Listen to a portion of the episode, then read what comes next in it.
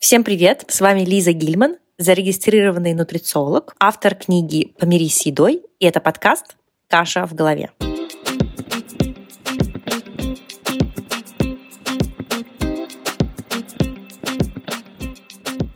Это подкаст о питании, пищевом поведении, wellness, науке и здоровом образе жизни. Ребята, сегодня у меня в гостях Саша Богомолова. Саша молекулярный биолог, выпускница биологического факультета СПБГУ и сейчас является доктором researcher, то есть она делает PhD а, в высшей медицинской школе Ганновера в Германии. Также Саша является автором блога о биологии, пищевом поведении, генетике и эпигенетике. У нее очень интересный инстаграм, очень советую вам а, заглянуть потом. В этом эпизоде Саша расскажет про свой путь PhD в Германии. И основная тема сегодняшнего эпизода — это генетика ожирения. И она рассказала мне э, и вам, как генетика влияет на вес, в принципе, как наша генетика влияет на пищевое поведение. Очень интересно, э, Саша рассказала про то, какие есть типы ожирения, потому что есть разные типы. А мы с ней обсудили такие вопросы, как имеем ли мы, например, полный контроль над нашим весом, могут ли люди с ожирением быть здоровыми, и правда ли, что у полных людей метаболизм медленнее, чем у худых. Также мы с ней поговорили про фэтшейминг, э, дискриминацию по весу. Это объемный эпизод, и на самом деле я вам рекомендую его может быть, даже несколько раз послушать или слушать частями, потому что информации много, полезной информации много, и для кого-то, возможно, это будет э, слишком объемно, потому что Саша рассказывает про такие достаточно важные нюансы э, о том, как э, генетика влияет на наш вес и пищевое поведение. Итак, встречайте, Саша Богомолова. Саша, привет! Привет. Спасибо, что пришла на подкаст. Сегодня мы с тобой будем говорить про... Ну, во-первых, мне интересно узнать будет про твой PhD, а во-вторых, э, мы будем говорить сегодня про э, генетику ожирения. Это очень интересная тема, я про нее э, не так много знаю, поэтому буду сегодня тебя расспрашивать. Вот. И сначала давай начнем с легкого разогрева, я его называю. Я тебе буду говорить, точнее, задавать а, вопросы такие легкие, жизненные, и ты даешь первый, ну, плюс-минус плюс первый ответ, который приходит в голову. Окей? Готова? Давай. Так, первый вопрос. Ты предпочитаешь сладкий завтрак или соленый? В принципе, завтрак, обед и ужин я предпочитаю сладкий, но обычно завтрак у меня такой, ну, более-менее соленый, скажем так. То, что у меня неизменно присутствует на завтраке, это хлеб с маслом. Я вообще человек хлебоед, и без хлеба с маслом завтрак это прям деньги на ветер. Но что-нибудь сладенькое к нему добавить тоже всегда хорошо. Если он прям полностью сладкий, то я после него быстро захочу есть. Вот. Слушай, теперь я поняла, почему у тебя в Инстаграме хлеб э, на, в шапке профиля. А, в шапке, да. Да, не, я вообще, я фанат огромной хлеба, и Класс. Без хлеба не могу жить. Угу. Ну, разделяю эту любовь. Э, да. Второй вопрос. Какой у тебя был любимый э, предмет в школе? От меня, наверное, ожидается услышать, что это была биология, но это не была биология. То есть я очень любила биологию, но в школе мне как-то очень сильно не везло с преподавателями. У меня была очень крутая первая биологичка, но биологию я полюбила до нее. Вот. Но у меня в школе был самый любимый предмет – это химия. При этом самым любимым он стал только в 10 классе, потому что я переехала из Сочи в Питер, и так как у меня была цель уже поступать на биофак, на биологический факультет, я решила пойти в медицинский лицей с химбиоуклоном, и у нас была какая-то просто абсолютно невероятная химичка, а, Евгения Алексеевна, не помню фамилию, к сожалению. Она вот у нас настолько был матч, я ее увидела в первый раз, как она читает урок, и я просто настолько офигела. Это была органическая химия, потому что до этого у меня была неорганика, и с неорганической химией я вообще никак не соприкасалась до этого. Вот. И настолько мы друг к другу подошли, что через два месяца, по-моему, это было в ноябре, я пошла на Олимпиаду районную по химии, заняла там первое место. При том, что ну вот вот только-только началась у нас органика, но я уже в запой там начала. У нас, было, у нас было два учебника по органике, потому что был уклон химбио, и поэтому у нас было два учебника. Я их просто оба прочитала и вообще офигевала от того, как круто, как классно. Но это, реально зависело от преподавателя, и она была потрясающая, абсолютно невероятная. Вот сейчас она уже не преподает в школе у нас. Так что это однозначно была химия. С биологией мне реально не везло, потому что всегда преподаватели были не преподавателями биологии, а преподавателями географии. И так как я была очень прошаренная в биологии, я тоже там участвовала в олимпиадах, всегда, когда из библиотеки забирала учебник, в первую же неделю его прочитывала до конца, ну, готовилась, потому что к олимпиадам. И доходило даже до того, что некоторые уроки я читала сама, и там даже какой-то... В смысле, преподавала другие? Да, да. Ну, то есть там какие-то темы Ого. Э, прям сильно жесткие, которые э, наша географичка... Ну, она меня прям так и сказала, хочешь, прочитаю урок? Я вот, типа, не очень хочу. Говорю, да, типа, запросто, без проблем. Вот. И так было пару раз, и там, по-моему, даже был какой-то скандал с директором по этому поводу. Я вообще уже не помню, почему. Но, в общем, мне не везло с биологией в школе скажем так. А с химией очень повезло. Интересно, хорошо. Дальше третий вопрос. Ты предпочитаешь пасту или пиццу? Пиццу однозначно, потому что она как хлеб. Слушай, кто, да, эм, кто-то тоже говорил, что это пицца, это же просто хлеб, это вообще не считается за блюдо. И корки я всегда ем. Люди, которые не едят корки, это вообще ужас какой-то.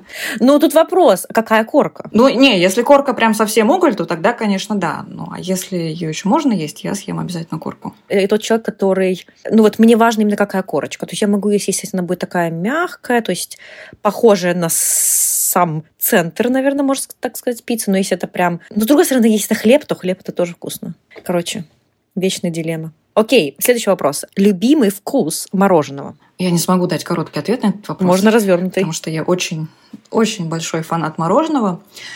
В прошлом году, в сентябре, я ездила в Питер, и моя свекровь спасибо ей огромное, открыла для меня мороженое «Чистая линия». Вообще все знают, мне кажется, мороженое «Чистая линия», особенно после истории с «Радугой», когда у них было радужное мороженое, якобы пропагандирующее ЛГБТ. Вот, и у них есть мороженое в таких огромных килограммовых ведрах, которые можно заказать домой которые не продаются в розницу просто в магазине, их надо заказывать онлайн. И я попробовала у них мороженое с манго, но это не прям какая-то экзотика. Мороженое у них было чернослив с грецким орехом. Это было просто невероятно. Очень вкусно. Те, те, кто любит чернослив, вот просто умрут попробовав его. И там был крем-брюле с фундуком и белым шоколадом. Вот вроде бы крем-брюле, но он настолько был идеальный по жирности, по карамельности, что я просто офигела. Хотя я очень много мороженого перепробовала в своей жизни, но вот это мороженое чистой линии было прям вообще какое-то невероятное. И другие вкусы тоже люди хвалят. Вот, но Сейчас я не могу его себе заказать домой. Я еще очень люблю черносмородиновый пломбир. Именно пломбир чтобы он был жирненький. Для меня очень важно, чтобы жирное было мороженое. Я вот эти вот сорбеты, я не понимаю. Мне надо, чтобы... Слушай, да, я тоже. Ну, как бы, да, вот именно ну, вот эта жирность, она должна быть. Ну, какое-то такое для меня медиум, наверное. Ну, вот я тоже вот согласна с тем, что сорбеты для меня не очень как это беспонтово. Вот. Но в Европе я не находила именно пломбира черносмородиного. Вообще европейцы как-то странно относятся к черной смородине. Мне кажется, они могли бы больше продуктов с ней делать. А еще я очень люблю, ты знаешь Ben & Jerry марку? Конечно. Вот. Вот у них есть peanut butter, peanut butter cup мороженое с вот этими вот собственно, peanut butter cup ами.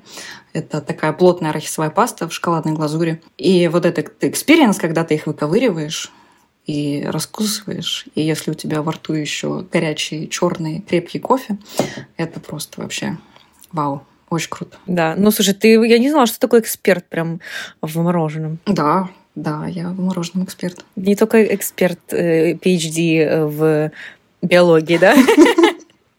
Э, ну, классно. Видишь, знаешь, когда дело касается research а, науки, исследований, тут человек, э, это, это качество человека, вот это curiosity, вот это вот э, пробовать, исследовать, да, анализировать, поэтому это, это про, проскакивает. Окей, хорошо. И последний вопрос. Какой твой любимый кухонный прибор? Нож.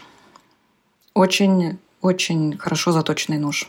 Если у тебя есть хорошо заточенный нож, ты можешь делать все на кухне. Когда нож плохо заточен, мне очень не нравится. Я сразу иду его точить. Сразу не так приятно готовить. Сразу не так приятно, да. Хотя пальцы я себе тоже отрезала немножко. Но это стоит того. Ну, не прям пальц, но кусочки пальцев я себе отрезала ножом. Ну, не без этого, наверное. Ну, не без этого, да. Окей. Цена. Хорошо, очень интересно, слушай, да.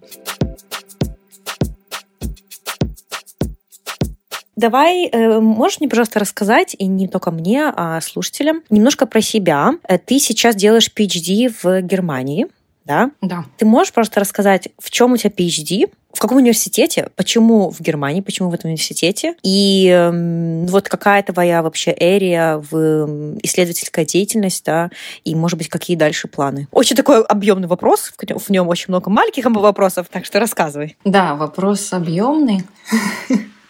Но ничего.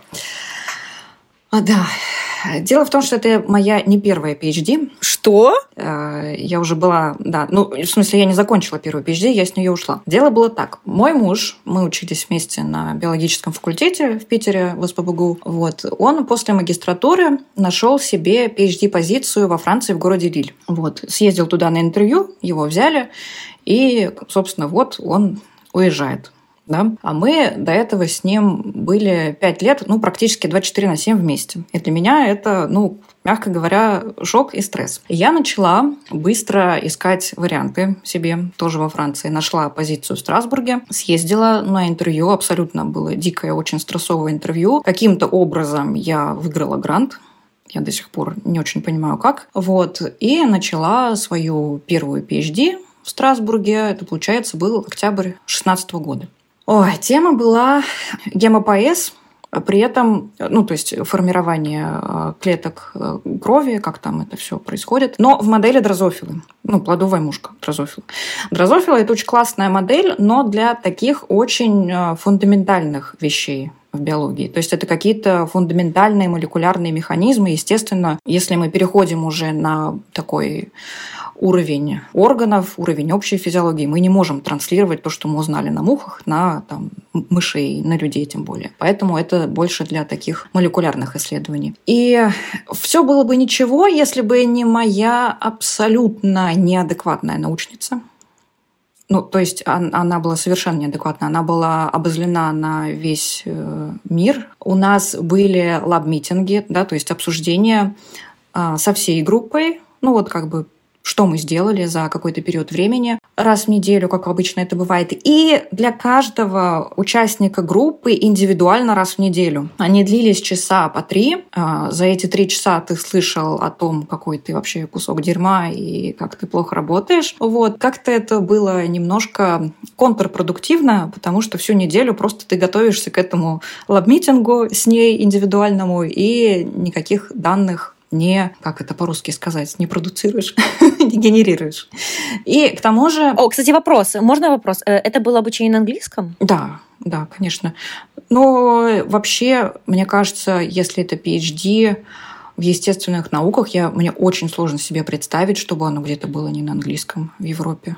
Мне кажется, вообще такого нет. Еще момент был в том, что проект очень сильно отличался от того, что было заявлено. Вот. Сейчас я уже понимаю, что это скорее норма, что так скорее всегда бывает, потому что что-то там не сработает в начале, и пойдешь по какому-нибудь альтернативному пути. Часто научники просто не заморачиваются и пишут первое, там, что им приходит в голову в пропоузале, а потом ты приходишь в лабу и тебе говорят, а, все будет вообще не так. Ты такой, ну ладно. Но мне совсем не нравилась эта ситуация, потому что, в принципе, 90% времени времени я посвящала тому, что я сидела за конфокальным микроскопом. Там, конечно, очень красивые картинки получаются, но мне хотелось какие-то другие методы тоже использовать. И, в общем, комбинация вот этого Плюс то, что мы все-таки с мужем были на расстоянии 500 километров и виделись, ну, там, раз в пару недель, а после того, как вы живете вместе пять лет, вообще вместе, вы все делаете вместе. Мы были в одной лабе и в бакалавриате, и в магистратуре, мы сидели за одной партой на парах. И, в общем, это было очень тяжело психологически. Я плюнула и через полгода просто оттуда ушла. Переехала к своему мужу в Лиль, пыталась подать на PhD там, в том же институте, где он был. Вот. Но оказалось, что французы, они очень особенно относятся к государственному финансированию. И если ты один раз его бросаешь, то тебя уже как благонадежного человека не рассматривают. Вот. И мне, ну, по крайней мере, мне так объяснил босс моего мужа, он эту кухню знает. То есть во Франции действительно сменить лабу – это прям миссия невыполнима. Вот. И тогда я стала искать PhD в других странах европейских. Вот искала в Германии, в Швейцарии, в Люксембурге, покаталась по интервью, ну, уже гораздо более расслабленно, чем в первый раз. Я уже знала, как там все это проходит. Вот. И нашла лабораторию здесь, в Ганновере. А, мы здесь занимаемся а, болезнями печени, фиброзом, циррозом, в невирусной этиологии в основном, то есть это либо НЭШ, да, неалкогольный стеатогепатит, когда уже есть воспаление, либо это просто жировая болезнь печени, либо это фиброз, который индуцирован а, какими-то токсическими агентами, ядами, там, процетамолом, то же самое отравление процетамолом, всякие такие вещи. Но их, их хроническое отравление тоже, конечно. Вот. И я занимаюсь поиском мишеней, которые можно будет потенциально в будущем в клинике использовать для терапии э, фиброза и цирроза, при этом как генной терапии, так и просто фармакотерапии. То есть э, первые полтора года своей PhD я посвятила тому, чтобы найти гены-кандидаты с помощью скрининга, которые вот можно было бы использовать как такие мишени для генотерапии. И сейчас я занимаюсь тем, что я их валидирую в мышиной модели фиброза и цирроза печени в разных моделях. А делаю я это все, это называется медициnische Hochschule Hannover, что означает Высшая медицинская школа Ганновера, то есть это как бы такая университетская клиника, и здесь э, большой кампус, здесь, собственно, госпиталь, где обучаются медики э, и работают, естественно, тоже. Это вообще довольно знаменитая клиника в Европе. У нас тут, например, занимаются пересадкой легких трансплантации легких. Вот, к нам ездят на эту процедуру. Трансплантацией печени тоже занимаются. Вот. И помимо медицинских учреждений у нас здесь есть НИИ, научно-исследовательские институты, где, собственно, вот трудятся ученые. А можно вопрос? То есть ты в основном ты работаешь с печенью, ты говоришь грызунов, мышей, или, или с человеческой тоже? Но прям клинических каких-то экспериментов, то есть на живых людях нет. У нас, конечно, могут быть сэмплы, да, то есть, например, мы можем получить э, образцы печени как от здоровых доноров, так и от доноров, например, с гепатоцеллюлярной карциномой, и их исследовать. Но это больше для валидации, да, например, на мышах мы увидели, что у них там вот это вот так вот регулируется, и мы валидируем это на человеческих сэмплах. Или клетки мы можем получать от людей, например, первичную культуру клеток, те же, например, гепатоциты, это главные клетки печени. Я, кстати, не занимаюсь гепатоцитами, я занимаюсь клетками ИТО, это такие плохие полицейские в фиброзе, потому что они а, это, собственно, главные клетки, которые продуцируют избыток коллагена, вот эту соединительную ткань, и образуют такие шрамы, которые, собственно, нарушают архитектуру и нормальную работу печеночной дольки. Вот. И я изучаю, что, что можно сделать с ними, как можно повлиять на них, чтобы они больше умирали, чтобы они деактивировались, да, чтобы они переставали продуцировать этот коллаген в контексте фиброза. Кстати, фиброз, он, в принципе, обратим. Проблема в том, что что э, вот казуальный агент, непосредственно то, что э, индуцирует фиброз, сложно убрать быстро. Угу. Да, например, вот если у человека ожирение, у него метаболический синдром, и у него вот уже э, воспаление в печени, у него неалкогольный этот стеатогепатит, он не может похудеть за месяц, да. То есть у него вот эти все факторы, которые на это влияют, они будут оставаться еще долго. А печень лечить надо, потому что фиброз прогрессирует в цирроз, а дальше он может прогрессировать в рак. Поэтому надо действовать как-то быстро, и вот мы пытаемся найти какие-то мишени, которые нам бы могли в этом помочь. Интересно. Когда ты должна О, закончить по а? Я надеюсь, я надеюсь, что в июне следующего года в принципе, я могла бы, мне кажется, закончить уже вот примерно сейчас, если бы у меня не было технических проблем. Примерно год я страдала от технических проблем с аденоассоциированным вирусом. Это, собственно, вот вектор, агент, который должен доставить э, ген, который я хочу индуцировать в этих своих клетках ИТа. Почему-то я не могла это сделать вообще никак. И вот в последнем эксперименте, спасибо Господи, у меня получилось. И уже я могу как-то эти данные использовать для статьи. Вот. И, в принципе, мы можем защищаться здесь и без статьи в Германии. Нам не обязательно научную публикацию иметь к моменту защиты. Вот. То есть степень у тебя не отберут, если не будет статьи. Но нужно будет писать огромный тезис там на 100 страниц. Никто не хочет этого делать. Ну, естественно, всем нужна статья да, для того, чтобы было что-то в CV, чтобы тебя взяли потом на работу. Вот. Поэтому, чтобы была статья, годик еще я здесь задержусь точно. Ну как вообще тебе этот experience PhD? Мне нормально этот experience, потому что я уже была полгода на первой PhD. Я наблюдала, как мой муж делал PhD, тоже это было очень больно. Вот. И еще я работала Спасибо большое боссу моего мужа. Я работала в Лилле, хоть меня и не взяли на PhD, но он мне дал просто контракт научного сотрудника, шеф моего мужа. У меня не было своего научного проекта, но я помогала другим э, ученым, у которых ну, были свои научные проекты, я помогала по ним. И я насмотрелась на много всякой жести, и я себе прекрасно представляла, что такое PhD и как вообще люди работают в науке, поэтому я нормально переношу. У меня уже был иммунитет к началу моей PhD. У тебя уже был thick skin в этот момент. Да, да, да, да. Хотя, конечно, бывают э, моменты, когда кажется, что что-то прям очень все плохо, но они быстро проходят. Ой, ладно, да, конечно, тут можно весь эпизод, знаешь, делать про PhD, потому что у меня это лично интересно, но, э, наверное, надо нам переходить к основной части. Я надеюсь, я тебя не, не демотивировала. Нет, ты знаешь, э, ну, я очень много слышала. Для слушателей, просто для контекста, я тоже сейчас ищу PhD. У меня уже было несколько неуспешных попыток, но это тоже все опыт, experience, поэтому Э, многие говорят, большинство на самом деле говорят, что лучше не делать PhD, но бывают люди, которые говорят, что у меня было, это были лучшие годы моей жизни, и мне прям, конечно, хочется, чтобы, если у меня будет, или точнее, когда я буду делать PhD, чтобы у меня был такой же вот классный опыт. Но там посмотрим. Но я как бы готова, знаешь, я слушаю всех, но даже когда меня отговаривают, я думаю то, что но все равно мне интересно. вот. Ну, в крайнем случае всегда можно уйти. Но я, я не думаю, что это будет твой случай. Ты звучишь как человек, который знает, понимает, что это такое. Да. Все-таки я тоже, знаешь, не new grad, то есть я не, не только закончила там бакалавр и э, с таким, знаешь, э, наивным каким-то взглядом думаю, то что это там, это все такое красочное, романтичное, розовое, э, такой ученый в белом халате, и все такое классное. Да, очень, очень важно не романтизировать это все, романтики в этом мало. Надо работать и страдать. Да. Давай тогда мы перейдем к нашей основной теме. И сегодня мы, э, я хотела с тобой поговорить про генетику ожирения. Да? Но на самом деле я хотела бы сначала у тебя спросить, почему тебе эта тема интересна? Да, тут вот из моего рассказа о том, чем я занимаюсь, не очень очевидно, собственно, а причем здесь я и причем здесь генетика ожирения. А дело в том, что я в Инстаграме веду блог, посвященный приложению разных дисциплин в биологии к питанию, к телу, к фитнесу иногда время от времени, и вот в частности к лишнему весу ожирению.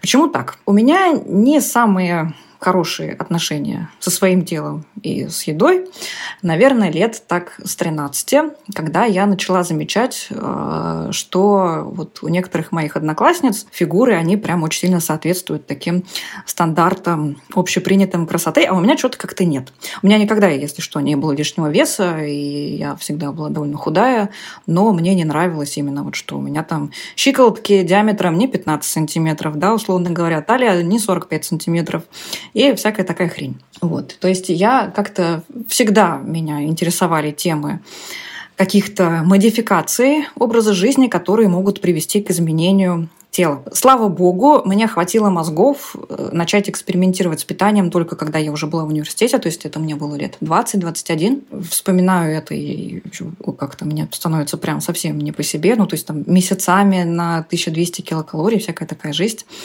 Вот. И самое интересное, что я уже на тот момент была студентом биологического факультета. Казалось бы, да, можно побольше про это почитать можно там как-то поинтересоваться. Но настолько у меня были в голову вбиты всякие стереотипы про то, что люди там, например, толстеют от углеводов. И вот, ну, ну казалось бы, ну проверь. У тебя есть все квалификации, чтобы почитать и с первого раза понять.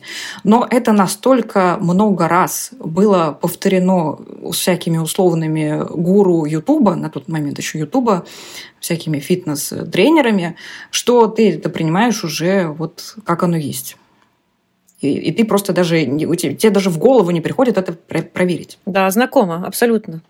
I can relate, да, как говорится. Э, да, и вот когда я работала а, в Лиле в лаборатории, то есть когда у меня не было своего научного проекта и когда я помогала другим людям, там лаборатория занималась э, иммунометаболизмом. Иммунометаболизм – это такая область иммунологии, которая изучает, как меняется метаболизм, как меняются метаболические пути в иммунных клетках в разных контекстах, например, при инфекциях, в контексте каких-то хронических заболеваний и так далее. И в частности, э, вот там было многое посвящено э, иммунометаболизму клеток иммунных при ожирении. И в связи с этим я начала, ну, то есть мне просто по работе надо было, я начала читать много статей про системный метаболизм, про там, метаболизм разных э, нутриентов и поняла, что круто, что я все это читаю в таком объеме, но как-то мне надо это систематизировать. И я начала для этой цели вести блог. Собственно, я, я пишу посты в первую очередь для себя, чтобы все это запомнить. Потому что когда ты все это пропишешь, когда это ты все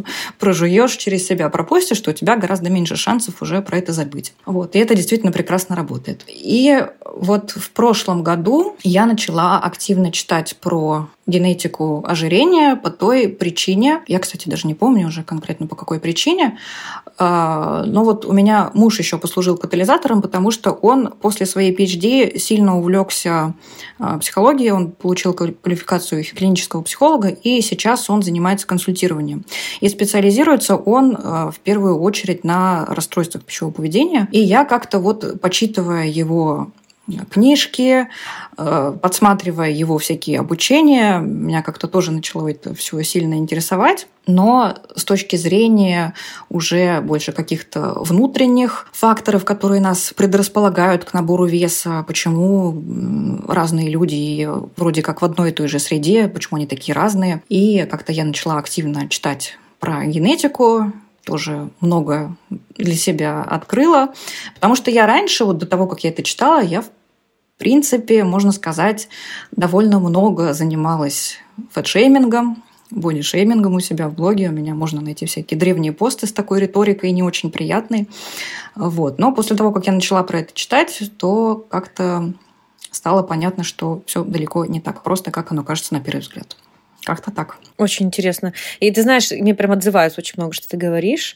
И вот по поводу, ты говоришь, фэтшейминга, мне кажется, это как бы по дефолту в нас-то заложено, мы все это делаем. То есть это нужно постараться, чтобы быть... То есть нужно сначала понимать, что ты, что мы живем в мире, в социуме, который сам по себе является стигматизирующим, да, фэтшеймингом.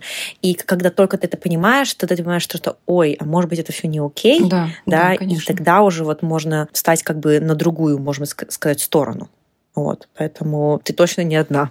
Вот, я тоже там была. И это, это знаешь, it takes как бы conscious effort, то есть нужно прям стараться и себя перестраивать свои мысли на самом деле, да. И это занимает реально много времени. То есть все, все что ты видишь, например, ты видишь, и тебе там сразу автоматическая мысль условно приходит, да, то ты видишь полный человек, а потом ты думаешь, а почему я так подумала? Потому что я так привыкла думать, мне так сказали, что это норма а может быть, это не норма. Хорошо, тогда давай такой вопрос первый в плане, ну не первый вообще-то, именно в, э, по, по нашей теме. Как э, генетика влияет на вес. То есть насколько, может, даже есть какое-то вот в процентном соотношении, да, как генетика determines, да, определяет, вот какой у человека будет диапазон веса. А, сразу я хочу сказать, потому что я вижу, что многие люди вообще, в принципе, отрицают влияние генетики на вес. Влияние генетики на вес – это не миф.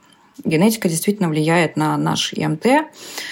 А, это начали доказывать еще в 20-х годах 20 века. Вот. И по мере развития знаний о геноме, по мере развития геномики, то есть знаний о геноме в целом, наука о геноме в целом, геномика, по мере развития технологий, мы э, стали узнавать об этом все больше и больше. Вообще, в таком обывательском представлении когда мы говорим о плохой генетике в контексте веса, то мы как-то сразу себе первым делом представляем замедленный метаболизм и какие-то наследуемые гормональные нарушения. На самом деле, если мы возьмем большую выборку людей и для каждого померим уровень метаболизма, большую выборку по всему спектру МТ, да, то есть чтобы там были и очень стройные люди, и очень полные, тучные люди и люди с нормальным МТ, то мы увидим, что, во-первых, в абсолютных значениях уровень метаболизма, он выше у людей полных. Ну, потому что масса тела, в принципе, это же, ну, это предсказатель расхода энергии. Чем выше у тебя масса тела, тем больше энергии тебе тратить нужно на то, чтобы ее поддерживать. Вот это очень интересно, да. Угу. Вот. Если мы нормализуем это все на безжировую массу тела, да, то есть на массу тканей, которые активнее всего тратят калории в покое, ну, потому что жировая ткань, она метаболически не очень активна. Мышечная ткань, она, кстати, метаболически тоже довольно скромно тратит в покое, в покое. Никогда человек тренируется, разумеется. А основные ткани, которые определяют расход энергии, это печень, мозг, почки, кишечник, сердце, то есть это ткани, которые активно работают постоянно. И вот если мы нормализуем расход энергии на безжировую массу тела, то мы увидим, что она вообще-то между людьми-то не особо отличается. Ну, имеется в виду вот расход калорий на килограмм безжировой массы, допустим, в сутки или в час. А, хотя, конечно, между людьми может быть разброс да, по уровню метаболизма. Но он будет не какой-то гигантский, если мы берем людей с одинаковой жировой массой. Понятно, что если мы возьмем людей с одинаковым ИМТ, это далеко не то же самое, чем если мы возьмем людей с одинаковой безжировой массой. Потому что, ну, например, тяжелый атлет тоже может иметь ИМТ 30, да, но у него процент жира при этом может быть очень маленький. Вот. Но для общей популяции, где мало людей с такой огромной мышечной массой, МТ это, в принципе, такой нормальный показатель. Так вот, разброс по э, уровню метаболизма между людьми есть, но он не огромный.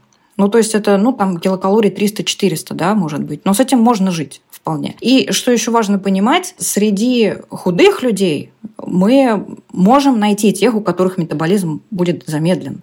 Мы также можем найти среди, среди худых людей тех, у кого метаболизм будет побыстрее. То есть э, он будет отличаться от метаболизма, который мы бы предсказали по математической формуле да, той или иной, например, а, Харриса или а, Мифлина Санжиора. Да. Но такие люди, они есть в любой страте. Они есть в страте с, любой, с любым МТ, с высоким, с низким, со средним.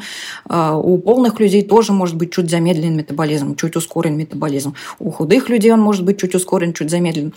То есть здесь как бы э, замедленный метаболизм – это не привилегия полных людей. Очень, кстати, интересный момент, потому что мы думаем, что если есть лишний вес, да, полный человек, то у него, значит, медленный метаболизм. И наоборот, ой, ты худой, у тебя быстрый метаболизм. Но я так понимаю, что это не так. Точнее, не всегда так. Нет, это не так. Среди полных людей мы легко найдем тех, у которых метаболизм будет выше, чем мы предскажем по формуле.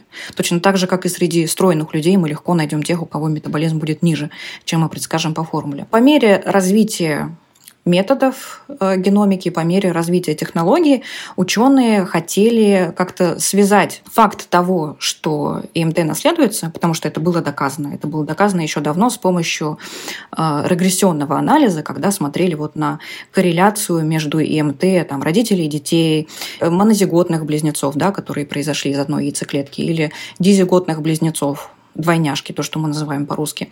Я, кстати, им являюсь. Да? Да. Ты двойняшка? Да, да. Угу. Вы никогда не участвовали с сестрой в исследованиях? Ты знаешь, нет, но сейчас я бы хотела. У меня просто не, не всегда э, у меня была вот эта тяга, скажем, к естественным наукам, да, то есть это на самом деле у меня осознанное такое же я пришла. То есть, но сейчас бы я бы с удовольствием, да, вот. Но у нас же в Англии есть этот э, Twins UK организация, ну не организация, но, в общем, они там исследования проводят. Может быть, может быть. Да, мне просто кажется, что за близнецами всегда такая охота идет. Очень их не хватает. Ну да, да. Ну а, а может быть больше за именно однояйцевым или э, разнояйцевым тоже? Так их обычно очень круто сравнивать вот с десятигодными близнецами. Вот, например, если мы хотим определить, мы хотим определить, наследуется какой-то признак или нет, то нам нужно будет сравнивать э, дизиготных близнецов и монозиготных близнецов, потому что у них различия в генотипе 50%, а в среде принимается, что они живут в очень схожей и те, и другие.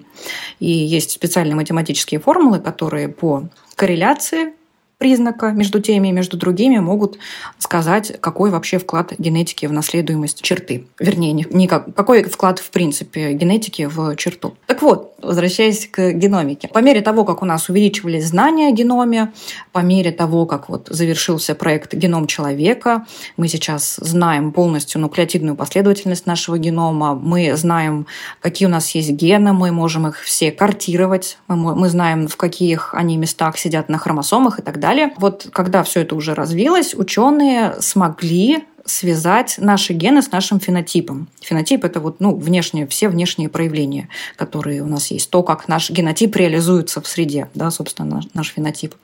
Поведение – это тоже наш фенотип, кстати, не только внешний вид. И генетики, не генетики, ну, в принципе, ученые, биологи смогли э, это связать с помощью технологии, которая называется э, Genome-Wide Association Study, э, GWAS аббревиатура. То есть это поиск ассоциации между генами и фенотипом на уровне всего генома. Это классный подход, потому что он не предвзятый.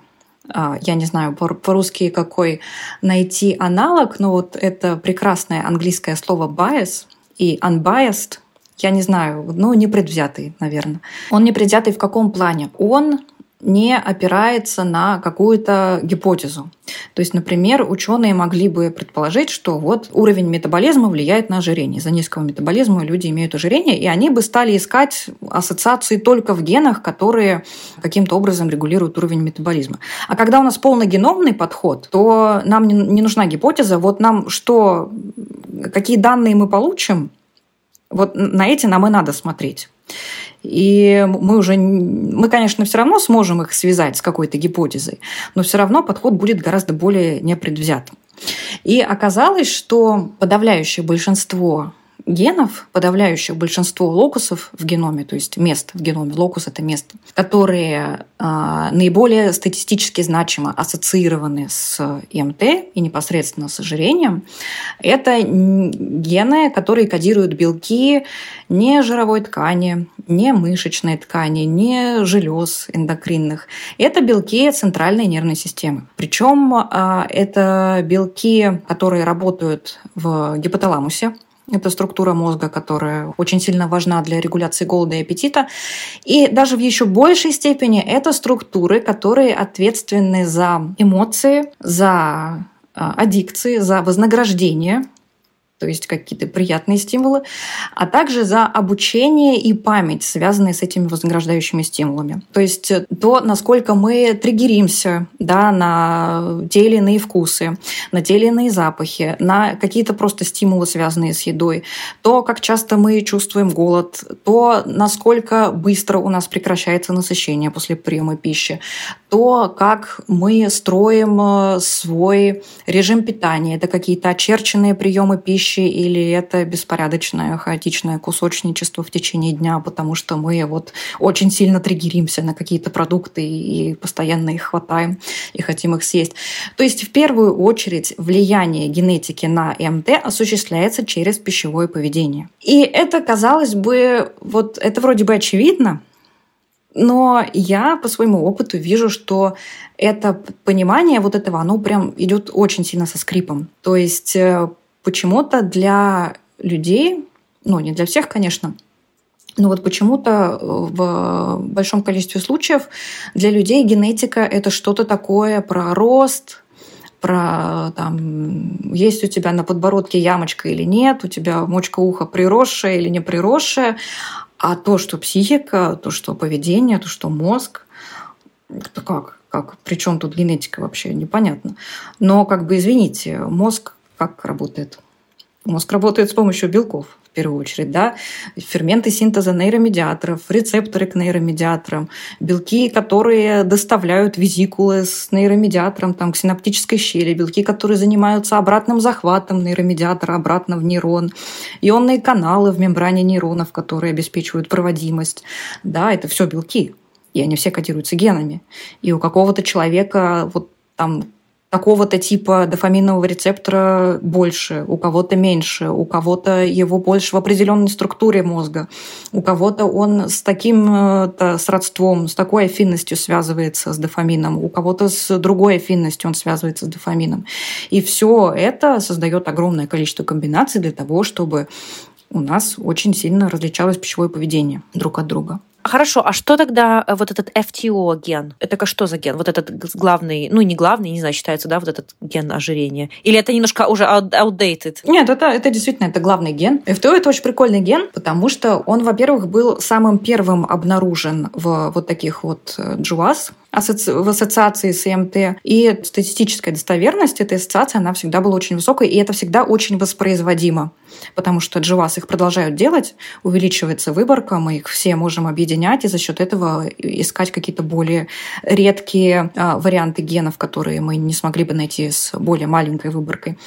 И всегда в таких GWAS, а, будь то диабет второго типа, будь то ожирение, будь то даже предпочтение сладкого вкуса или жирного вкуса, в таких GWAS всегда вылезает ФТО. ФТО чем приколен? Он приколен тем, что у него влияние на фенотип очень большое, потому что на самом деле в генетике есть, даже в популяционной генетике есть такое правило, чем чаще встречается какой-то генетический вариант, тем меньше его влияние на фенотип. То есть, если мы говорим об э, ИМТ, если мы говорим о массе тела, то у нас влияние разных вариантов генов на ИМТ, их очень огромное количество, вот этих разных генов. Но влияние каждого из них по отдельности очень мало, то есть это граммы. Это даже не десятки граммов, это граммы. И поэтому важен именно их суммирующий эффект. Чем больше влияние аллели на фенотип, на ИМТ, тем реже она будет встречаться. Почему? Потому что на нее начинает действовать очень сильный естественный отбор. Угу. Ты назвала а, аллель. Объясни, пожалуйста, слушателям, что такое аллель. Аллель – это а, вариант гена. У нас э, двойной набор хромосом, и у нас каждый ген представлен дважды. Мы одну хромосому получаем от папы, одну хромосому мы получаем от мамы. И вот аллель – это как бы вариант гена. Просто э, дело в том, что ген, он длинный. И в каждом гене есть э, большое количество для вариантов. У нас есть участки в геноме, которые консервативны, и у нас есть участки в геноме, которые вариабельны. И внутри одного гена может быть много вариабельных участков. Обычно они представлены э, однонуклеотидными полиморфизмами.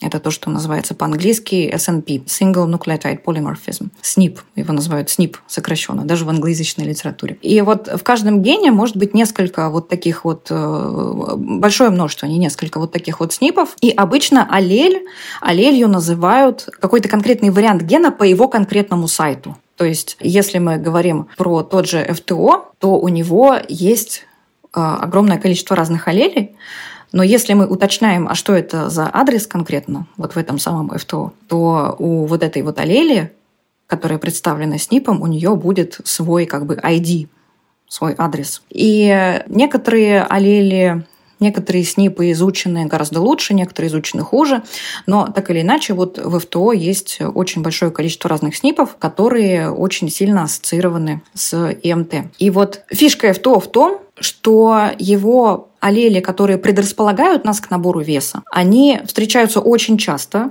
Например, в европейской популяции примерно 40% людей, ну, в среднем, естественно, это будет разниться от э, этнической группы к этнической группе, но в среднем где-то 40% людей являются носителями какой-то опасной аллели. И примерно 20% являются носителями двух копий опасной аллели. То есть, то есть у них на обеих хромосомах есть опасная аллель. Это значит выше риск ожирения, если, если две эти аллели, правильно? Э, по идее, да. По, по идее, да. То есть это будет такой кумулятивный эффект. И вот, казалось бы, при такой огромной частоте встречаемости влияние на фенотип должно быть э, очень-очень маленьким несколько граммов. А у ФТО всего одна копия опасной аллели может прибавлять целый килограмм к массе тела. То есть носители в среднем весят на 1 килограмм больше, чем не носители. И в этом очень прикольная черта ФТО. Но это в абсолютных значениях. В относительных значениях что такое 1 килограмм? Ну, это примерно ничего. Поэтому даже несмотря на то, что у ФТО вот, так, вот такой вот частый аллели, такой большой эффект на фенотип, предсказательную силу он дает практически нулевую. То есть э, мы, конечно, можем сказать, что у носителей опасной аллели, тем более двух опасных аллелей, у них риск набора лишнего веса будет повышен по сравнению с неносителями. Но дело в том, что у нас настолько много генов, и у нас настолько много вариантов этих генов, что у того же носителя в геноме может быть еще куча вариантов, которые, наоборот, будут протективными да, в, других, в других областях генома, которые будут его защищать. Вот это очень важно, потому что хочется тут отметить, да, что нет такого, то, что есть один или два или там даже три гена, да, которые отвечают, например, за вес или за ожирение. Потому что кажется, да, ну, если не знать это всего, это же очень сложная генетика. То есть вот месседж такой, то, что есть очень много, я так понимаю, да, генов, да, которые э, кодируют на вот эти белки, которые потом определяют предрасположенность, да, к какому-то там весу, правильно? Если так суммировать. Да, да, все верно. То есть вот мы сегодня не можем сказать, сколько есть генов, которые э, при определенных их вариантах э, будут предрасполагать нас к набору веса. Но, вероятно, таких генов э, тысячи. И важен их кумулятивный эффект. Потому что, как я уже сказала, в основном варианты вот этих генов частых, они имеют очень маленький эффект на фенотип. Да, и что нам даст один грамм? Ничего. Даже один килограмм нам ничего не даст. И опасное ли в то мы можем найти устроенных людей вообще легко. Мы просто не знаем, что у них еще в геноме есть, что их защищает. Мы с тобой можем быть носителями опасных аллелей, может быть, даже двух, мы не знаем. И если мы это узнаем, нам это даст примерно ноль информации. Тоже вот момент, да, потому что бывает то, что, ой, надо делать генетический тест, посмотреть, какая у меня есть предрасположенность к, там, условно, ожирению какой или какой вес, и все будет понятно. Ну, может быть, нет, ничего не будет понятно, да? Ну, ничего не будет понятно в том-то и дело. За редкими исключениями, о которых я поговорю чуть попозже. Я бы, я бы не сказала, что прям вот генетические тесты это совсем какая-то фигня, но в контексте предрасположенности к ожирению сейчас, скорее всего, это фигня, потому что нам нужны реально большие панели. Нам нужно смотреть реально на большие панели генов и смотреть на то, как они взаимодействуют друг с другом, чтобы э, как-то оценить риски. Но вот и то, даже, окей, мы видим, что у человека в генотипе есть предрасположенность к набору веса. Ну, я не думаю, что как-то очень сильно поменяется стратегия. Да, как бы мы все, знаем, что да, физическая активность важна, что надо, ну не надо, важно не переедать, что важно себе делать какой-то здоровый рацион и так далее, что важно употреблять там жирную рыбу и, и всякие такие вещи. Но все люди, скорее всего, будут так делать. То есть стратегия, она как-то принципиально не поменяется. Зато это может дать человеку очень много тревожности как мне кажется. И он будет постоянно думать о том, а, я наберу вес там обязательно, потому что вот у меня это в генах прописано. И зачем это надо, мне, если честно, не очень понятно. Если это какой-то скрининг на предрасположенность к там, видам рака, да, конечно. Это тоже даст тревожность, но человек будет там раз в какое-то время делать этот скрининг и смотреть. И то, я не знаю, насколько я понимаю сейчас каких-то панелей э, генетических на скрининге по разным видам рака, они ну, не используются в рутинной практике. Опять же, потому что у нас информации пока еще не очень достаточно. Вот. А значит, возвращаясь к ожирению, дело в том, что на самом деле действительно есть гены, мутации в которых будет достаточно для того, чтобы развилось ожирение. Всего в одном гене. Такие случаи ожирения называются моногенным ожирением. А, вообще моногенная болезнь – это болезнь, которая развивается, когда, условно говоря, ломается один единственный ген. И вот эти болезни их выделяют в отдельную категорию, потому что обычно при генетических заболеваниях, в патогенез генетических заболеваний, в них вовлечено очень большое количество генов. Они взаимодействуют друг с другом, со средой и все дела. А вот в моногенных заболеваниях это всего лишь один ген. Вот, наверное, самый такой известный пример – это фенилкетонурия, да, когда у человека не метаболизируется нормально фенилаланин, из-за мутации всего в одном ферменте. И если он это состояние никак не корректирует, если он не исключает фенилаланин из рациона, то будут у него страшные последствия. Вот для ожирения есть случаи моногенного ожирения. Как часто из всего ожирения моногенные? Очень редко. Очень редко. То есть это, я думаю, что это меньше 1% от всех случаев ожирения. Гены, которые ломаются, скажем так, при моногенном ожирении, это гены так называемого лептин-меланокартинового пути. Лептин-меланокартиновый путь – это очень важный путь, который разворачивается в гипоталамусе и который, собственно, позволяет… Это такая очень базовая система, которая позволяет нам чувствовать голод и сытость. А, и главный, один из главных игроков в этом всем – это лептин. Лептин – это гормон жировой ткани, который мы все хорошо знаем. У него есть множество функций, но мы все его, наверное, знаем по тому, что это гормон насыщения. И он в гипоталамусе, действуя на определенные нейроны, они сидят в так называемом аркуатном или дугообразном ядре, он на них э, действует. Эти нейроны, в свою очередь, продуцируют свой нейромедиатор, который действует на другие нейроны, связываясь со своим рецептором, и это вызывает такое вот базовое чувство сытости. Лептин, кстати, вопреки такому частому мнению, он практически, он очень мало реагирует на приемы пищи в течение дня. То есть вот инсулин, например, после приема пищи он повышается довольно значительно. Для лептина это не совсем правда. Лептин, он, а, его уровень у нас пропорционален размерам жировой ткани, потому что он секретируется жировой тканью. И он таким образом сообщает мозгу о том, сколько у нас резервов энергии есть. И когда эти резервы падают, уровень лептина тоже падает, и у нас вот это вот базовое сытое состояние, оно уменьшается. И мы начинаем хотеть, хотеть есть чаще. То есть можно сказать, что если человека, например, человек сильно похудел, у него недобор веса, у него сильный голод, это может быть связано с тем, что недостаточно вырабатывается лептина в организме. То есть жировой клетки мало, и жировые клетки не вырабатывают лептин, правильно? Ну, вообще, да. Даже их не то, что мало, в них мало жира, в принципе. Они такие худенькие становятся. Они становятся худенькие и маленькие. Ну да, это вот, собственно, механизм поддержания постоянной массы тела. Это усиление голода, когда мы худеем. Да, это вот работа, наглядно работа лептин-меланокартиновой системы. А, вот. И когда белки, этой, белки-участники этого пути ломаются, не все сразу, какого-то одного участника будет достаточно, тогда человек гарантированно будет иметь ожирение. В самый первый кейс а, вернее, тип моногенного ожирения, который открыли, это, собственно, наследственная недостаточность лептина. Это когда есть мутации в гене лептина, которые приводят к тому, что белок-продукт, он не функциональный, он не способен связаться с рецепторами своими и не способен оказывать свои эффекты. И дети, которые рождаются с наследственной недостаточностью лептина, они набирают вес вот очень стремительно. И это вот люди с тяжелейшим ожирением, которые лечатся одним единственным образом – это экзогенный лептин. Это инъекция лептина. У тебя в Инстаграме были и есть посты, по-моему, сторис про это, да? Вот если кому-то интересно именно посмотреть, вот там ты выставляла картинки, да, вот фотографии людей с э, этим типом ожирения, а вот как это выглядит, ну, э, тоже интересно. Оставлю потом твою ссылку на Инстаграм. Вот такое вот ожирение, ни о какой силе воли там речи нет это, ну, это абсолютно бесполезно. А, я даже, я помню, я когда про это рассказывала, я в историях выставляла опрос, как вы думаете, может ли э, человек с моногенным, моногенной формой ожирения как-то взять себя в руки и за счет силы воли вот, ну, перестать есть. И большинство людей отвечают «да». Но этот человек не думает о том, как он выглядит. Этот человек думает, что он сейчас умрет от голода. И он так думает постоянно. И, естественно, он постоянно будет есть.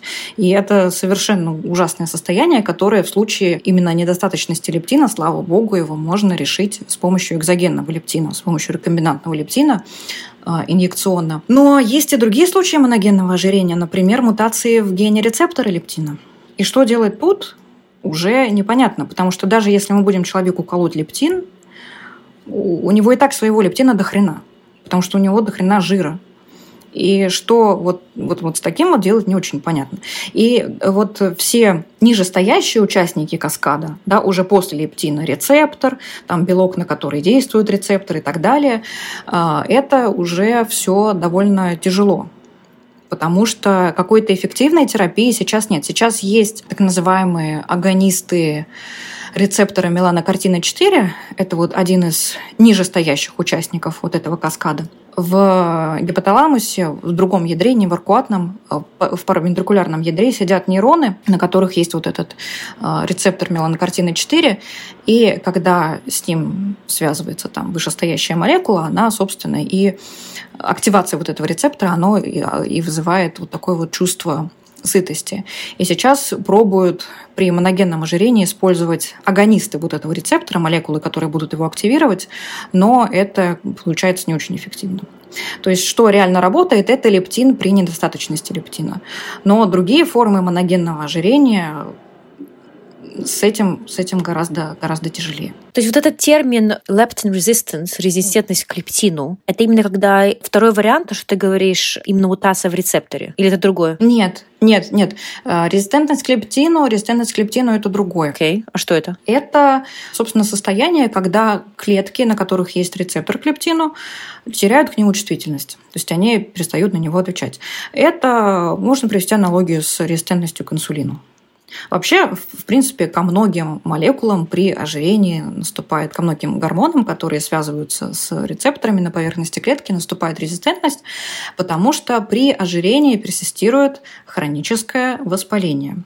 Потому что в жировой ткани постоянно умирают адипоциты, которые переполнены жиром, и э, иммунные клетки и резиденты жировой ткани, да, которые там живут постоянно, например, макрофаги жировой ткани, и клетки, которые привлекаются из кровотока, которые привлекаются вот этими вот умирающими адипоцитами, они начинают секретировать такие молекулы, как интерлейкин-6, интерлейкин-1, там, цереактивный белок, Лептин, кстати, это тоже провоспалительная молекула. И у людей, у которых нет лептина, у них есть такие ну, симптомы иммунодефицита потому что лептин очень важен для Т-клеточного иммунитета, например. Вот. И у, у людей с ожирением у них же повышен лептин всегда, это тоже провоспалительная молекула. И э, вот это вот хроническое воспаление при ожирении, оно может э, конкурировать с э, внутриклеточными каскадами, которые разворачиваются после активации рецептора инсулина, рецептора лептина, а, и таким образом как бы глушить от них сигнал который э, разворачивается внутри клетки, которая, по идее, должна на них отвечать. Причины резистентности к лептину сейчас не совсем понятны. Есть версия, что по мере набора лишнего веса лептин будет градуально повышаться, да, потому что становится больше жира, и мозг таким образом, он как бы от него начинает защищаться, и транспорт лептина через гематоэнцефалический барьер, он снижается. Показано на людях с ожирением, что у них соотношение лептина в э, ликваре, да, вот в спинномозговой жидкости и в сыворотке крови, оно ниже, чем у людей с нормальным весом. Да, то есть у них э, есть э, косвенные доказательства того, что транспорт лептина через гематоэнцефалический барьер снижен. Но это тогда будет означать не резистентность к лептину, а как бы нехватка лептина. Да? То есть э, его уровень в мозге, он будет не соответствовать уровню, который есть в теле. И мозг будет думать, что как бы у человека гораздо меньше жира, чем есть на самом деле. Есть э, другие доказательства того, что это действительно именно резистентность. Почему? Потому что э, лептин, он абсолютно бесполезен для людей с обыкновенным ожирением да, у которых своего лептина достаточно. Если им колоть лептин, он никак на них не действует. Поэтому исследования не показывают то, что лептинотерапия как бы помогает людям с ожирением. Или если, если назвать ее так можно, э, то есть когда им дают лептин. Нет, нет, к сожалению, нет. Когда его только открыли, то были очень воодушевлены ученые тем, что они наконец-то нашли что-то, что может эффективно подавлять аппетит. Но оказалось, что для людей с обычным ожирением, обычное ожирение в контексте генетики называют полигенным ожирением, потому что очень большое количество генов вовлечено в патогенез. Вот для таких людей он бесполезен. Ну и для людей с моногенным ожирением, у которых все нормально с лептином, но у них другие белки страдают. К сожалению, это вот так. Понятно. Что, что бы ты, может быть, вот тут выделила в плане, как вот э, буллетами, да, вот что главный как бы take-home э, message в плане генетика и ожирения? Take-home message в том, что мы изначально все очень разные. И э, мы не выбираем свою реакцию на еду. Какие-то люди могут очень сильно триггериться изначально да, на какие-то сладкие продукты, например, или жирные продукты. Для каких-то людей не триггериться на них не стоит вообще ничего. Они их не замечают просто. Да, мы все знаем людей, которые у себя на кухне держат вазочку с конфетами только для гостей. Им самим вообще пофигу. Вот. Я не отношусь к таким людям. Я, если перед собой что-то вижу, это будет съедено моментально. То есть я такого вообще не понимаю. Но такие люди тоже есть. И это очень важно учитывать. Вообще, мне кажется, что непонимание и тем более отрицание роли генетики в весе, в лишнем, ну, весе, в принципе, в лишнем весе ожирения, оно очень опасно, потому что оно порождает очень много стигм, и оно порождает очень много э, стереотипов Потому что сейчас вот какие в обществе ярлыки навешаны на людей с ожирением? Что они ленивые, да?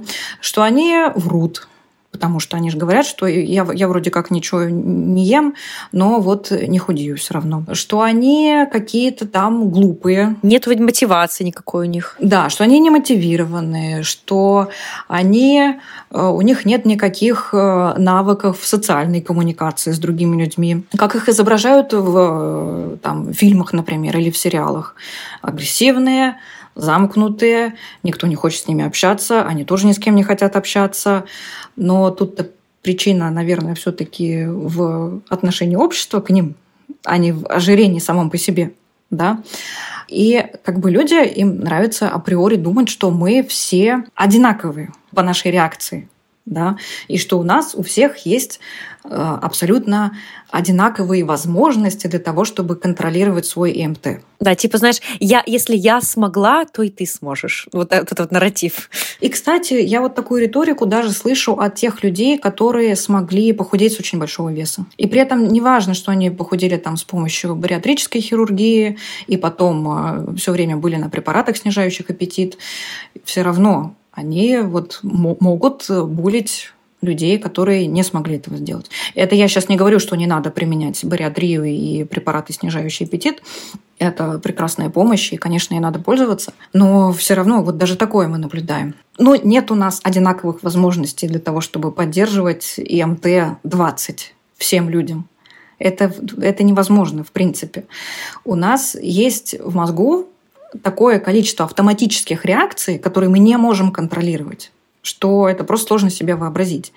И вот даже если человек, который ну, очень сильно предрасположен э, на еду, который очень сильно предрасположен есть в отсутствии голода, у которого предрасположенность к тому, чтобы иметь много перекусов в течение дня, даже если он сделает над собой огромное усилие какое-то и на какое-то время похудеет и сможет даже поддерживать вот свой низкий вес, что ему будет даваться очень тяжело, что ему будет э, требовать очень больших эмоциональных ресурсов, потом в его жизни может произойти какой-то стресс, который он для себя сможет компенсировать только едой. Потому что, это, потому что иначе он просто не будет адаптирован. Потому что если да, даже вот в условиях этого стресса, например, там его уволили, или он переехал в другую страну, и, и, и его там уволили, он не сможет в таких условиях поддерживать э, вот э, вес, который ему хочется потому что он привык, и он хочет, и он реально получает от еды там больше субъективного удовольствия, чем какой-то другой человек. Потому что, ну, просто вот больше дофамина у него выделяется, больше эндогенных опиоидов у него выделяется изначально. Да, очень важно это знать, да, и, и всегда вот держать в голове, потому что иначе получается, что мы как общество, да, вот как ты говоришь, осуждаем очень сильно полных людей. Осуждаем очень сильно. А, сверхценность присутствует вот этого вот, ну, сейчас уже, наверное, не изможденного, как это было модно в 2000-х, наверное, да, в начале 2000-х, но такого более атлетичного тела. И если у тебя этого нет, то все. И все твои какие-то другие заслуги, они тоже обесцениваются. И э, тоже, как можно видеть в телевизоре, во всяких ток-шоу или в реалити-шоу. Полные люди, они показываются как какие-то вообще никчемные существа, беспомощные, которые не могут о себе позаботиться вообще, вообще никак. А то, что этот человек там может быть, я не знаю, врачом, и спасти кучу людей до этого, да, или там знать пять языков, или быть гениальным преподавателем каким-то. Это все обесценивается. Потому что главное это ценность. Атлетичного тела у него нет, значит, все. Значит, э, вот ты такой будешь носить на себе кучу ярлыков. Я сейчас тоже этим не хочу никак обидеть людей, которые не знают пять языков. Мы все э, имеем ценность свою по определению, как люди. Естественно, полные люди, они хотят, чтобы в них в первую очередь видели человека, а не ХМТ. Мне кажется, это очень важно. Абсолютно согласна, действительно. И мне кажется, нам важно про это говорить, да, вот, потому что и просто хотя бы поднимать эту тему, сейчас она, слава богу, уже больше поднимается, чем там условно даже 5-10 лет назад, да. Но все равно вот есть вот это вот как бы silent judgment, скажем так, да, вот это вот э, тихое осуждение, да. Так что, да, сложная, конечно, тема, но очень важная. Я даже читала про judgment, это не очевидно, но он есть и в системе здравоохранения тоже. Это, э, это правда, было исследование американское, но вот там врачи анонимно заполняли опросники, и они сами говорили, что у них меньше изначально желания помочь полному пациенту, нежели худому пациенту. У них а, они чувствуют больше раздражения по отношению к полному пациенту. Они более как бы менее охотно делают какие-то определенные процедуры полным пациентом, нежели худым пациентом. Ну, я не знаю, ну, тоже взятие крови из вены. Я понимаю, да, что это действительно может быть очень сложно, если человек очень тучный но тем не менее. Те же самые вот со стороны пациента, они говорят, что часто испытывают на себе хамское отношение да, со стороны врачей. Я не говорю, естественно, про всех врачей, но такие врачи есть, тем более в СНГ.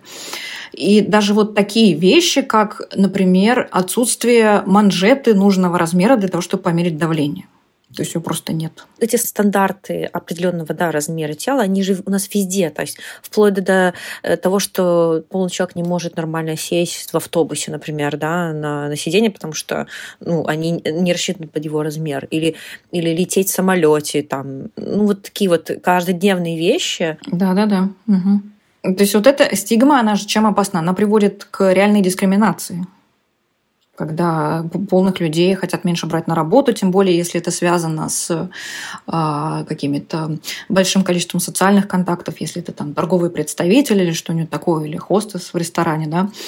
Э, я даже видела, что на PhD-программы более охотно берут стройных кандидатов, нежели полных, при прочих равных. То есть у них там одни и те же оценки, одни и те же рекомендательные письма. Ну вот есть такие исследования, которые это показывают. И вот эта дискриминация, она же приводит к очень тяжелым психологическим последствиям для людей с ожирением. Это и повышенный риск депрессии, повышенный риск тревожного расстройства, там даже суицидальные мысли могут быть. И даже повышенное давление, я тоже читала. Да, конечно, они же, они же испытывают стресс, да, да. То есть э, биологический эффект это тоже будет оказывать. Поведение, которое будет направлено на снижение веса, при этом какое-то экстремальное поведение, экстремальные диеты, экстремальные какие-то нагрузки, э, запуск цикла, ограничение переедания, что в итоге просто повысит вес, да, а не поможет человеку его сбросить. Так что, да, последствия этой стигмы, они действительно очень, очень плачевные. Да. Ой, как важно, как интересно. Хорошо. Давай мы, наверное, здесь завершаться и будем делать правда или миф. Давай. Давай. Смотри, значит, в чем здесь идея? Я зачитываю утверждение, а ты говоришь, это правда или миф, и, возможно, там поясняешь. Да? Итак, первое. Мы имеем полный контроль над нашим весом или ИМТ? Ой, в теории это может быть и правда, угу. но на практике нет. Это миф. Это не так именно из-за того, что мы можем быть очень сильно дезадаптированы если мы будем пытаться постоянно поддерживать какой-то конкретный МТ. Для какого-то человека поддерживать МТ-20 всю жизнь, он вообще ничего для этого не делает. Ну вот, ну вот такая вот у него, такой у него уровень физической активности произвольный, вот такое вот у него пищевое поведение, он может там вообще про еду забывать на весь день. А кому-то поддержание МТ-20 стоит таких невероятных эмоциональных усилий, что это его очень сильно дезадаптирует его качество жизни очень сильно падает. И он просто не может так жить постоянно. Он, конечно, а, может э, с помощью психотерапии очень сильно изменить ситуацию, потому что он найдет какие-то другие занятия, да, которые будут для него таким же источником дофамина, как еда. Но, тем не менее, все равно конкретно завязанных на еду автоматических реакций в мозге у нас все равно много, и мы не можем от них полностью избавиться, и мы не можем их, мы может, можем их контролировать в течение какого-то промежутка времени жизни. Но всю жизнь точно нет. Угу, окей. Второе. Люди с ожирением могут быть здоровы. Ну, это, это все же миф к сожалению. А здесь ноги растут из э, исследований, которые говорили о том, что у людей с ИМТ от 25 до 30, да, то есть у людей с ИМТ, э, которые означает лишний вес, даже не ожирение, а лишний вес, у них ниже риск смертности от всех причин. Есть такое выражение all cause mortality, то есть э, смертность от любых причин, от любых заболеваний, чем у людей с ЭМТ 20-25. На самом деле, позже, когда эти исследования были рассмотрены уже более, так сказать, под лупой, когда были сделаны все поправки, оказалось, что это все-таки не так. All cause mortality, он ниже у людей с нормальным ЭМТ, чем у людей с лишним весом. Что касается ожирения, есть действительно такой термин, как метаболически здоровое ожирение и метаболически нездоровое ожирение. Проблема в том, что консенсусу по поводу того, что такое метаболически здоровое ожирение, нет. Некоторые клиницисты предлагают метаболически здоровое ожирение рассматривать как а, отсутствие двух или более критериев метаболического синдрома. А в метаболический синдром у нас входит гипертензия, повышенные триглицериды крови, то есть триглицеридемия, повышенный сахар, естественно, натощак, то есть э, глюкоза выше, чем 5,6 миллимоль на литр, и пониженный холестерин э, липопротеинов высокой плотности. И некоторые клиницисты предлагают считать людей, у которых вот два или более из этих показателей в норме, а они предлагают таких людей называть людьми с метаболически здоровым ожирением. Проблема в том, что в проспективных исследованиях показано, что даже у людей вот с таким метаболически здоровым ожирением, оно все равно в течение там, лет примерно 10 становится метаболически нездоровым потому что они все равно медленно продолжают набирать вес. А, и даже без набора веса оно все равно, все равно вот эти показатели, они могут ухудшиться. Поэтому ну, ожирение – это в любом случае повышенный риск сердечно-сосудистых э, заболеваний, это повышенный риск даже онкологии, потому что идет хроническое воспаление, и иммунная система, она, так как бы, грубо говоря, постоянно отвлекается не на то, да, и может быть хуже ответ на инфекции, может быть хуже вот это вот надзор над постоянно возникающими раковыми клетками, у нас же раковые клетки постоянно возникают, но они постоянно убиваются иммунной системой. Вот, это в любом случае нагрузка на опорно-двигательный аппарат, Поэтому, да, к сожалению, это миф. Но действительно, среди людей с ожирением, даже с одним и тем же ЭМТ, какие-то люди могут быть метаболически в гораздо более лучшем состоянии. И в основном это связано с их э, чувствительностью к инсулину. Чувствительность к инсулину, в свою очередь, определяется тем, какой у них паттерн отложения жира. То есть самый здоровый паттерн отложения жира – это подкожный жир. И еще лучше, если большинство концентрируется вот в районе бедер и нижних конечностей. А есть люди, которые даже при нормальном ИМТ могут иметь уже резистентность к инсулину именно из-за висцерального ожирения. Я думаю, мы все видели таких мужчин, которые вообще не толстеют нигде, кроме живота. К сожалению, такой тип ожирения, он опаснее гораздо, чем, чем другие. Так, дальше. Третий. Чтобы уменьшить ожирение, просто нужно меньше есть и больше двигаться. Если убрать отсюда слово «просто», Тут была подковырка. То, то в принципе, да, то в принципе это будет не миф. Здесь проблема в чем? Очень часто у людей с ожирением очень низкая информированность о том, вообще, как работает энергетический баланс, что такое мало есть, что такое в принципе есть нормально, что такое сбалансированный рацион, что такое нормальный уровень физической активности. И вот отсюда как раз вытекают вот такие вот жалобы, что я вроде как ничего не ем и не худею. Да? Но очень часто вот это продукт просто низкой информированности. Человека можно проинформировать. Это получается, что в теории так и есть, но в практике что такое меньше, что такое больше? Это все относительно конкретного человека. И это тоже. Но больше даже не это, а то, что люди-то набирают вес. Почему? Потому что у них такое пищевое поведение, потому что они вот так вот реагируют на еду, потому что они чаще голодны, потому что у них меньше чувства насыщения. Так это мало того, что оно изначально генетически так, так по мере роста лишнего веса будут еще и патофизиологические изменения. Да, то есть они начинают, у них это как бы раскручивается, у них эта петля положительных обратных связей, она, она раскручивается, они еще менее чувствительны становятся к лептину, они еще большими вознаграждающими свойствами наделяют эту еду. И даже если они будут информированы, и даже если они будут знать точно, сколько им есть, им будет вообще не просто так есть. Им будет очень сложно так есть. И я считаю, что без большой, очень поведенческой именно интервенции да, вместе с психотерапевтом большинству людей будет очень сложно поменять свой паттерн питания, поменять свою реакцию на еду, вернее, даже свою автоматическую, автоматическую реакцию на еду они не поменяют, но они будут ее замечать. Они будут думать, а может как-то все-таки вот сейчас у меня вот этот порыв съесть кусок торта, может быть, я чего-то другого хочу. Повышается уровень осознанности в итоге. Да, да, именно повышение уровня осознанности. Это все, конечно, работа с психологом. И это не работа с эндокринологом. Эндокринолог тоже очень важен для того, чтобы да, наблюдать за показателями здоровья. Но психолог важен именно для того, чтобы поменять вот эти вот устоявшиеся какие-то стереотипные действия, стереотипное поведение. Поэтому, ну, это миф, к сожалению.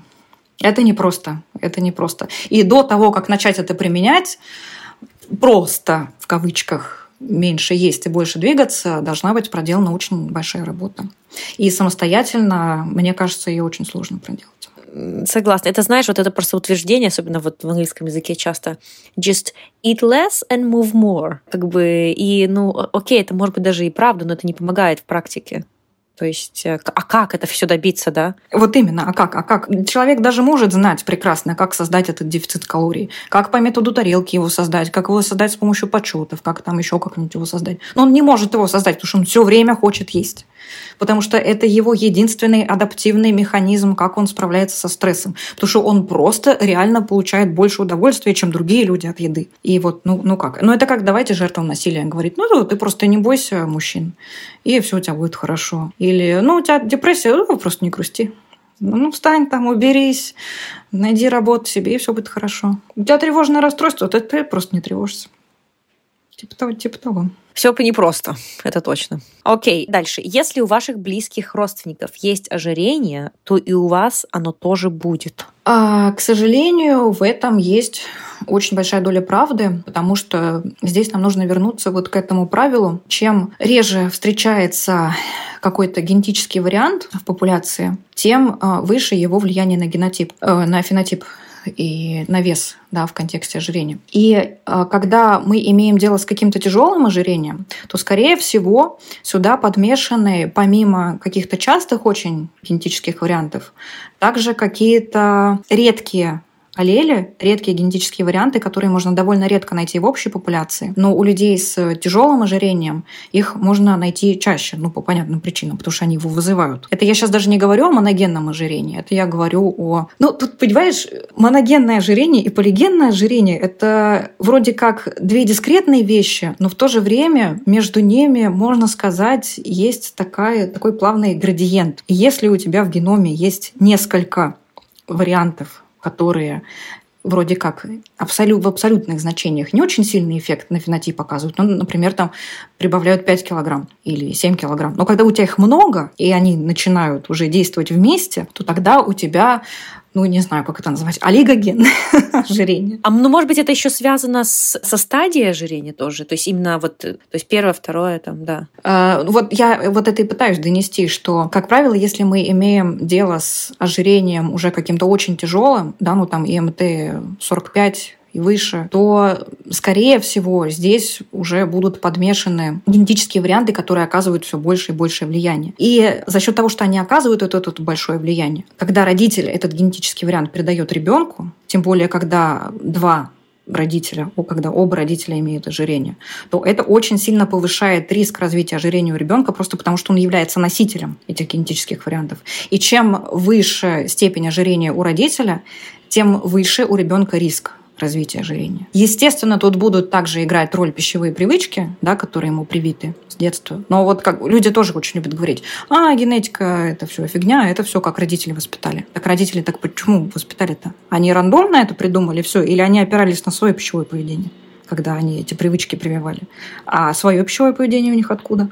Ну вот. Да, да. Но это комбинация и, и вот и, и много, множество разных факторов, да, то есть нет вот этой одной причины там у всех ожирений. Это все вот э, nature versus nurture, знаешь, как говорят.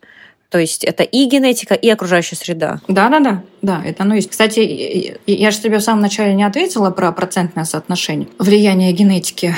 Вот если мы возьмем выборку с ИМТ от самого маленького до самого большого, то есть гетерогенную популяцию, то по таким средним оценкам вклад генетики примерно 30-40%.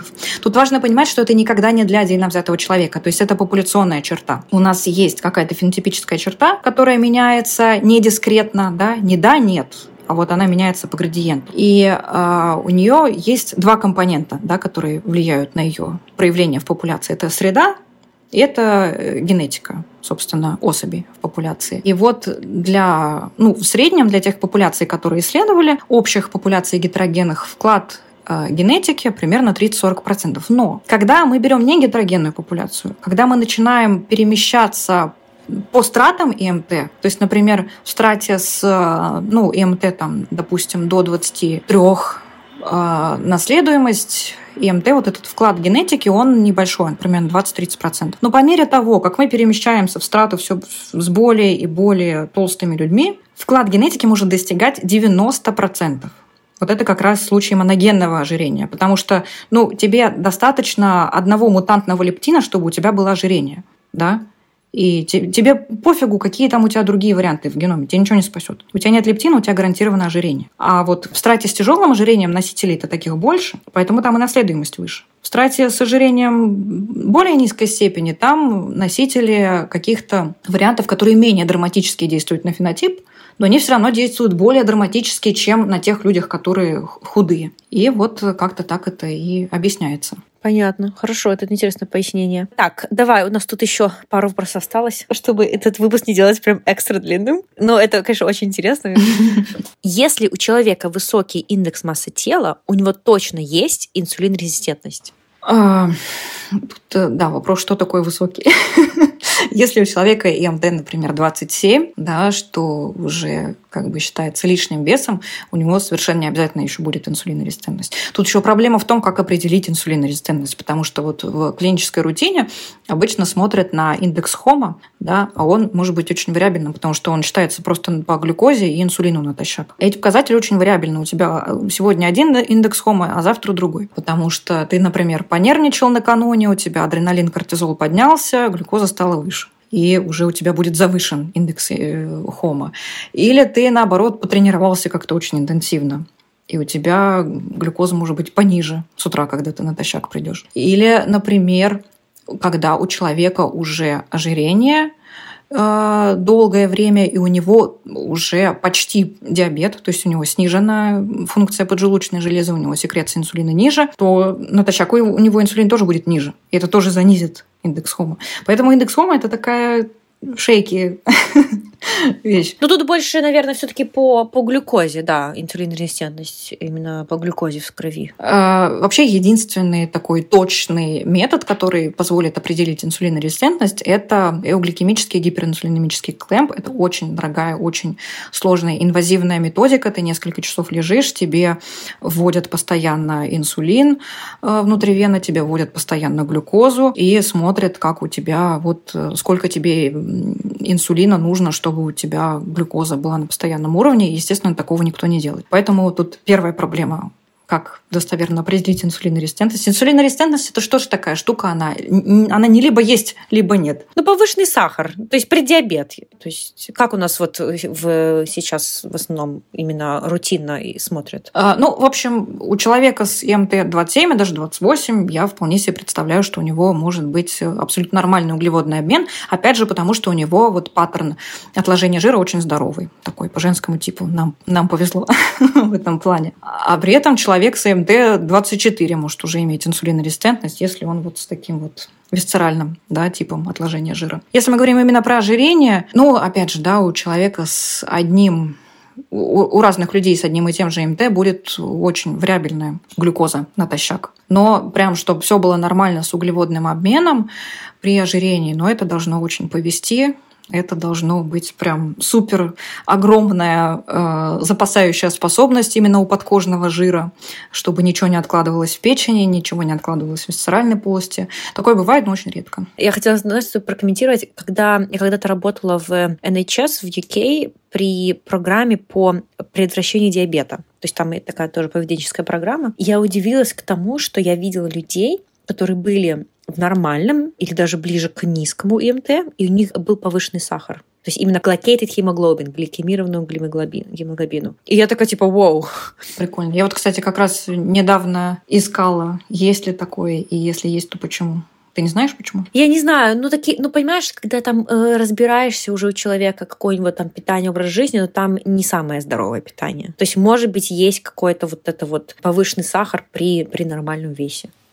Но вот просто такое в практике видела, именно почему, вот точно не, не знаю, не скажу тебе. Может быть, это транзиентное что-то. Я, я просто не знаю, с какой скоростью повышается гликированный гемоглобин, если ты там, например, ну вот такой у тебя период жизни, ты каждый день ешь кучу углеводов. Но вообще это считается, что он, этот маркер живет где-то три месяца, то есть это средний за три месяца. Угу. То есть это более такой долгосрочный, чем, например, натощак сахар. И поэтому вот его в основном мерили, да.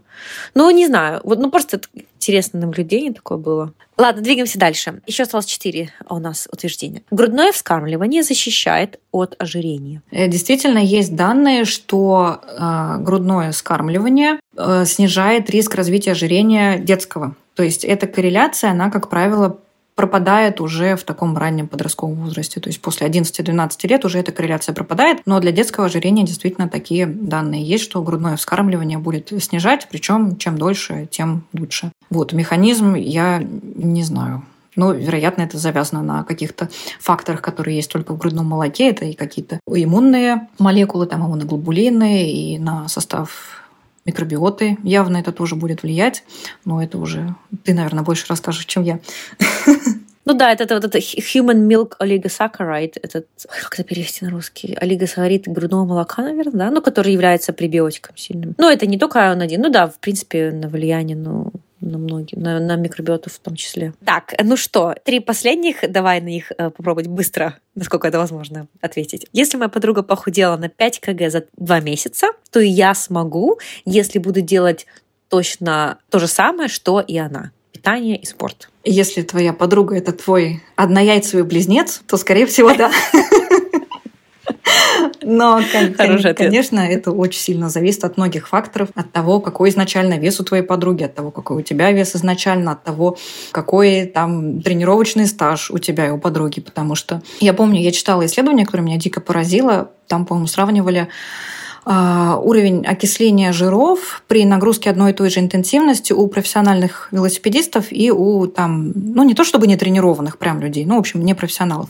И там были различия до 17 раз за единицу времени при той же интенсивности. Поэтому, естественно, тренированность, аэробная тренированность, в том числе количество митохондрий, их функциональность в мышцах будет тоже очень сильно влиять. Особенно если там человек один тренируется, а другой нет. Поэтому, ну, это миф, конечно.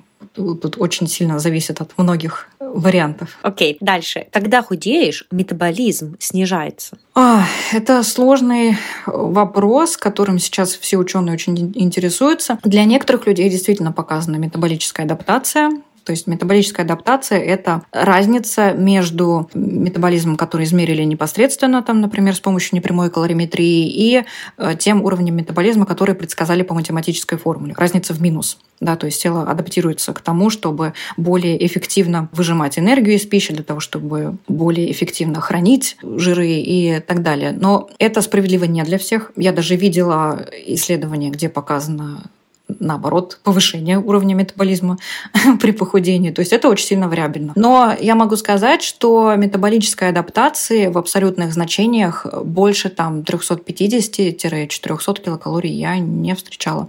И еще я видела такое, что а, метаболическая адаптация является очень слабым предсказателем а, набора веса снова. То есть, если человек похудел, и даже если у него есть метаболическая адаптация, это совершенно не значит, что он снова наберет вес. Вот это хорошая новость. Окей. Okay. Интересно. И последнее. У полных людей метаболизм медленнее, чем у худых. Ну, это мы обсудили уже в самом начале. Это, да, это не так. В абсолютных значениях он э, выше, потому что на, если масса тела больше, нужно больше энергии. Потому что тело да. больше.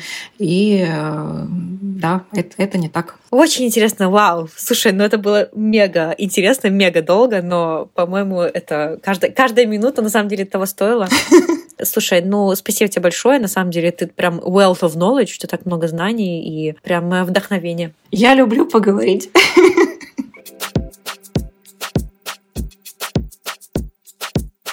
Спасибо, что дослушали этот эпизод до конца. Я знаю, что он был объемный, а, но если вы его дослушали, то well done, как говорится. Действительно непростая тема совсем. И если вам было полезно и интересно, то, пожалуйста, ставьте 5 звезд этому подкасту, делитесь со своими друзьями и родственниками. Э, спасибо вам, что вы слушаете. Этот подкаст является номер один э, в категории питания. И спасибо за это вам. И до скорых встреч.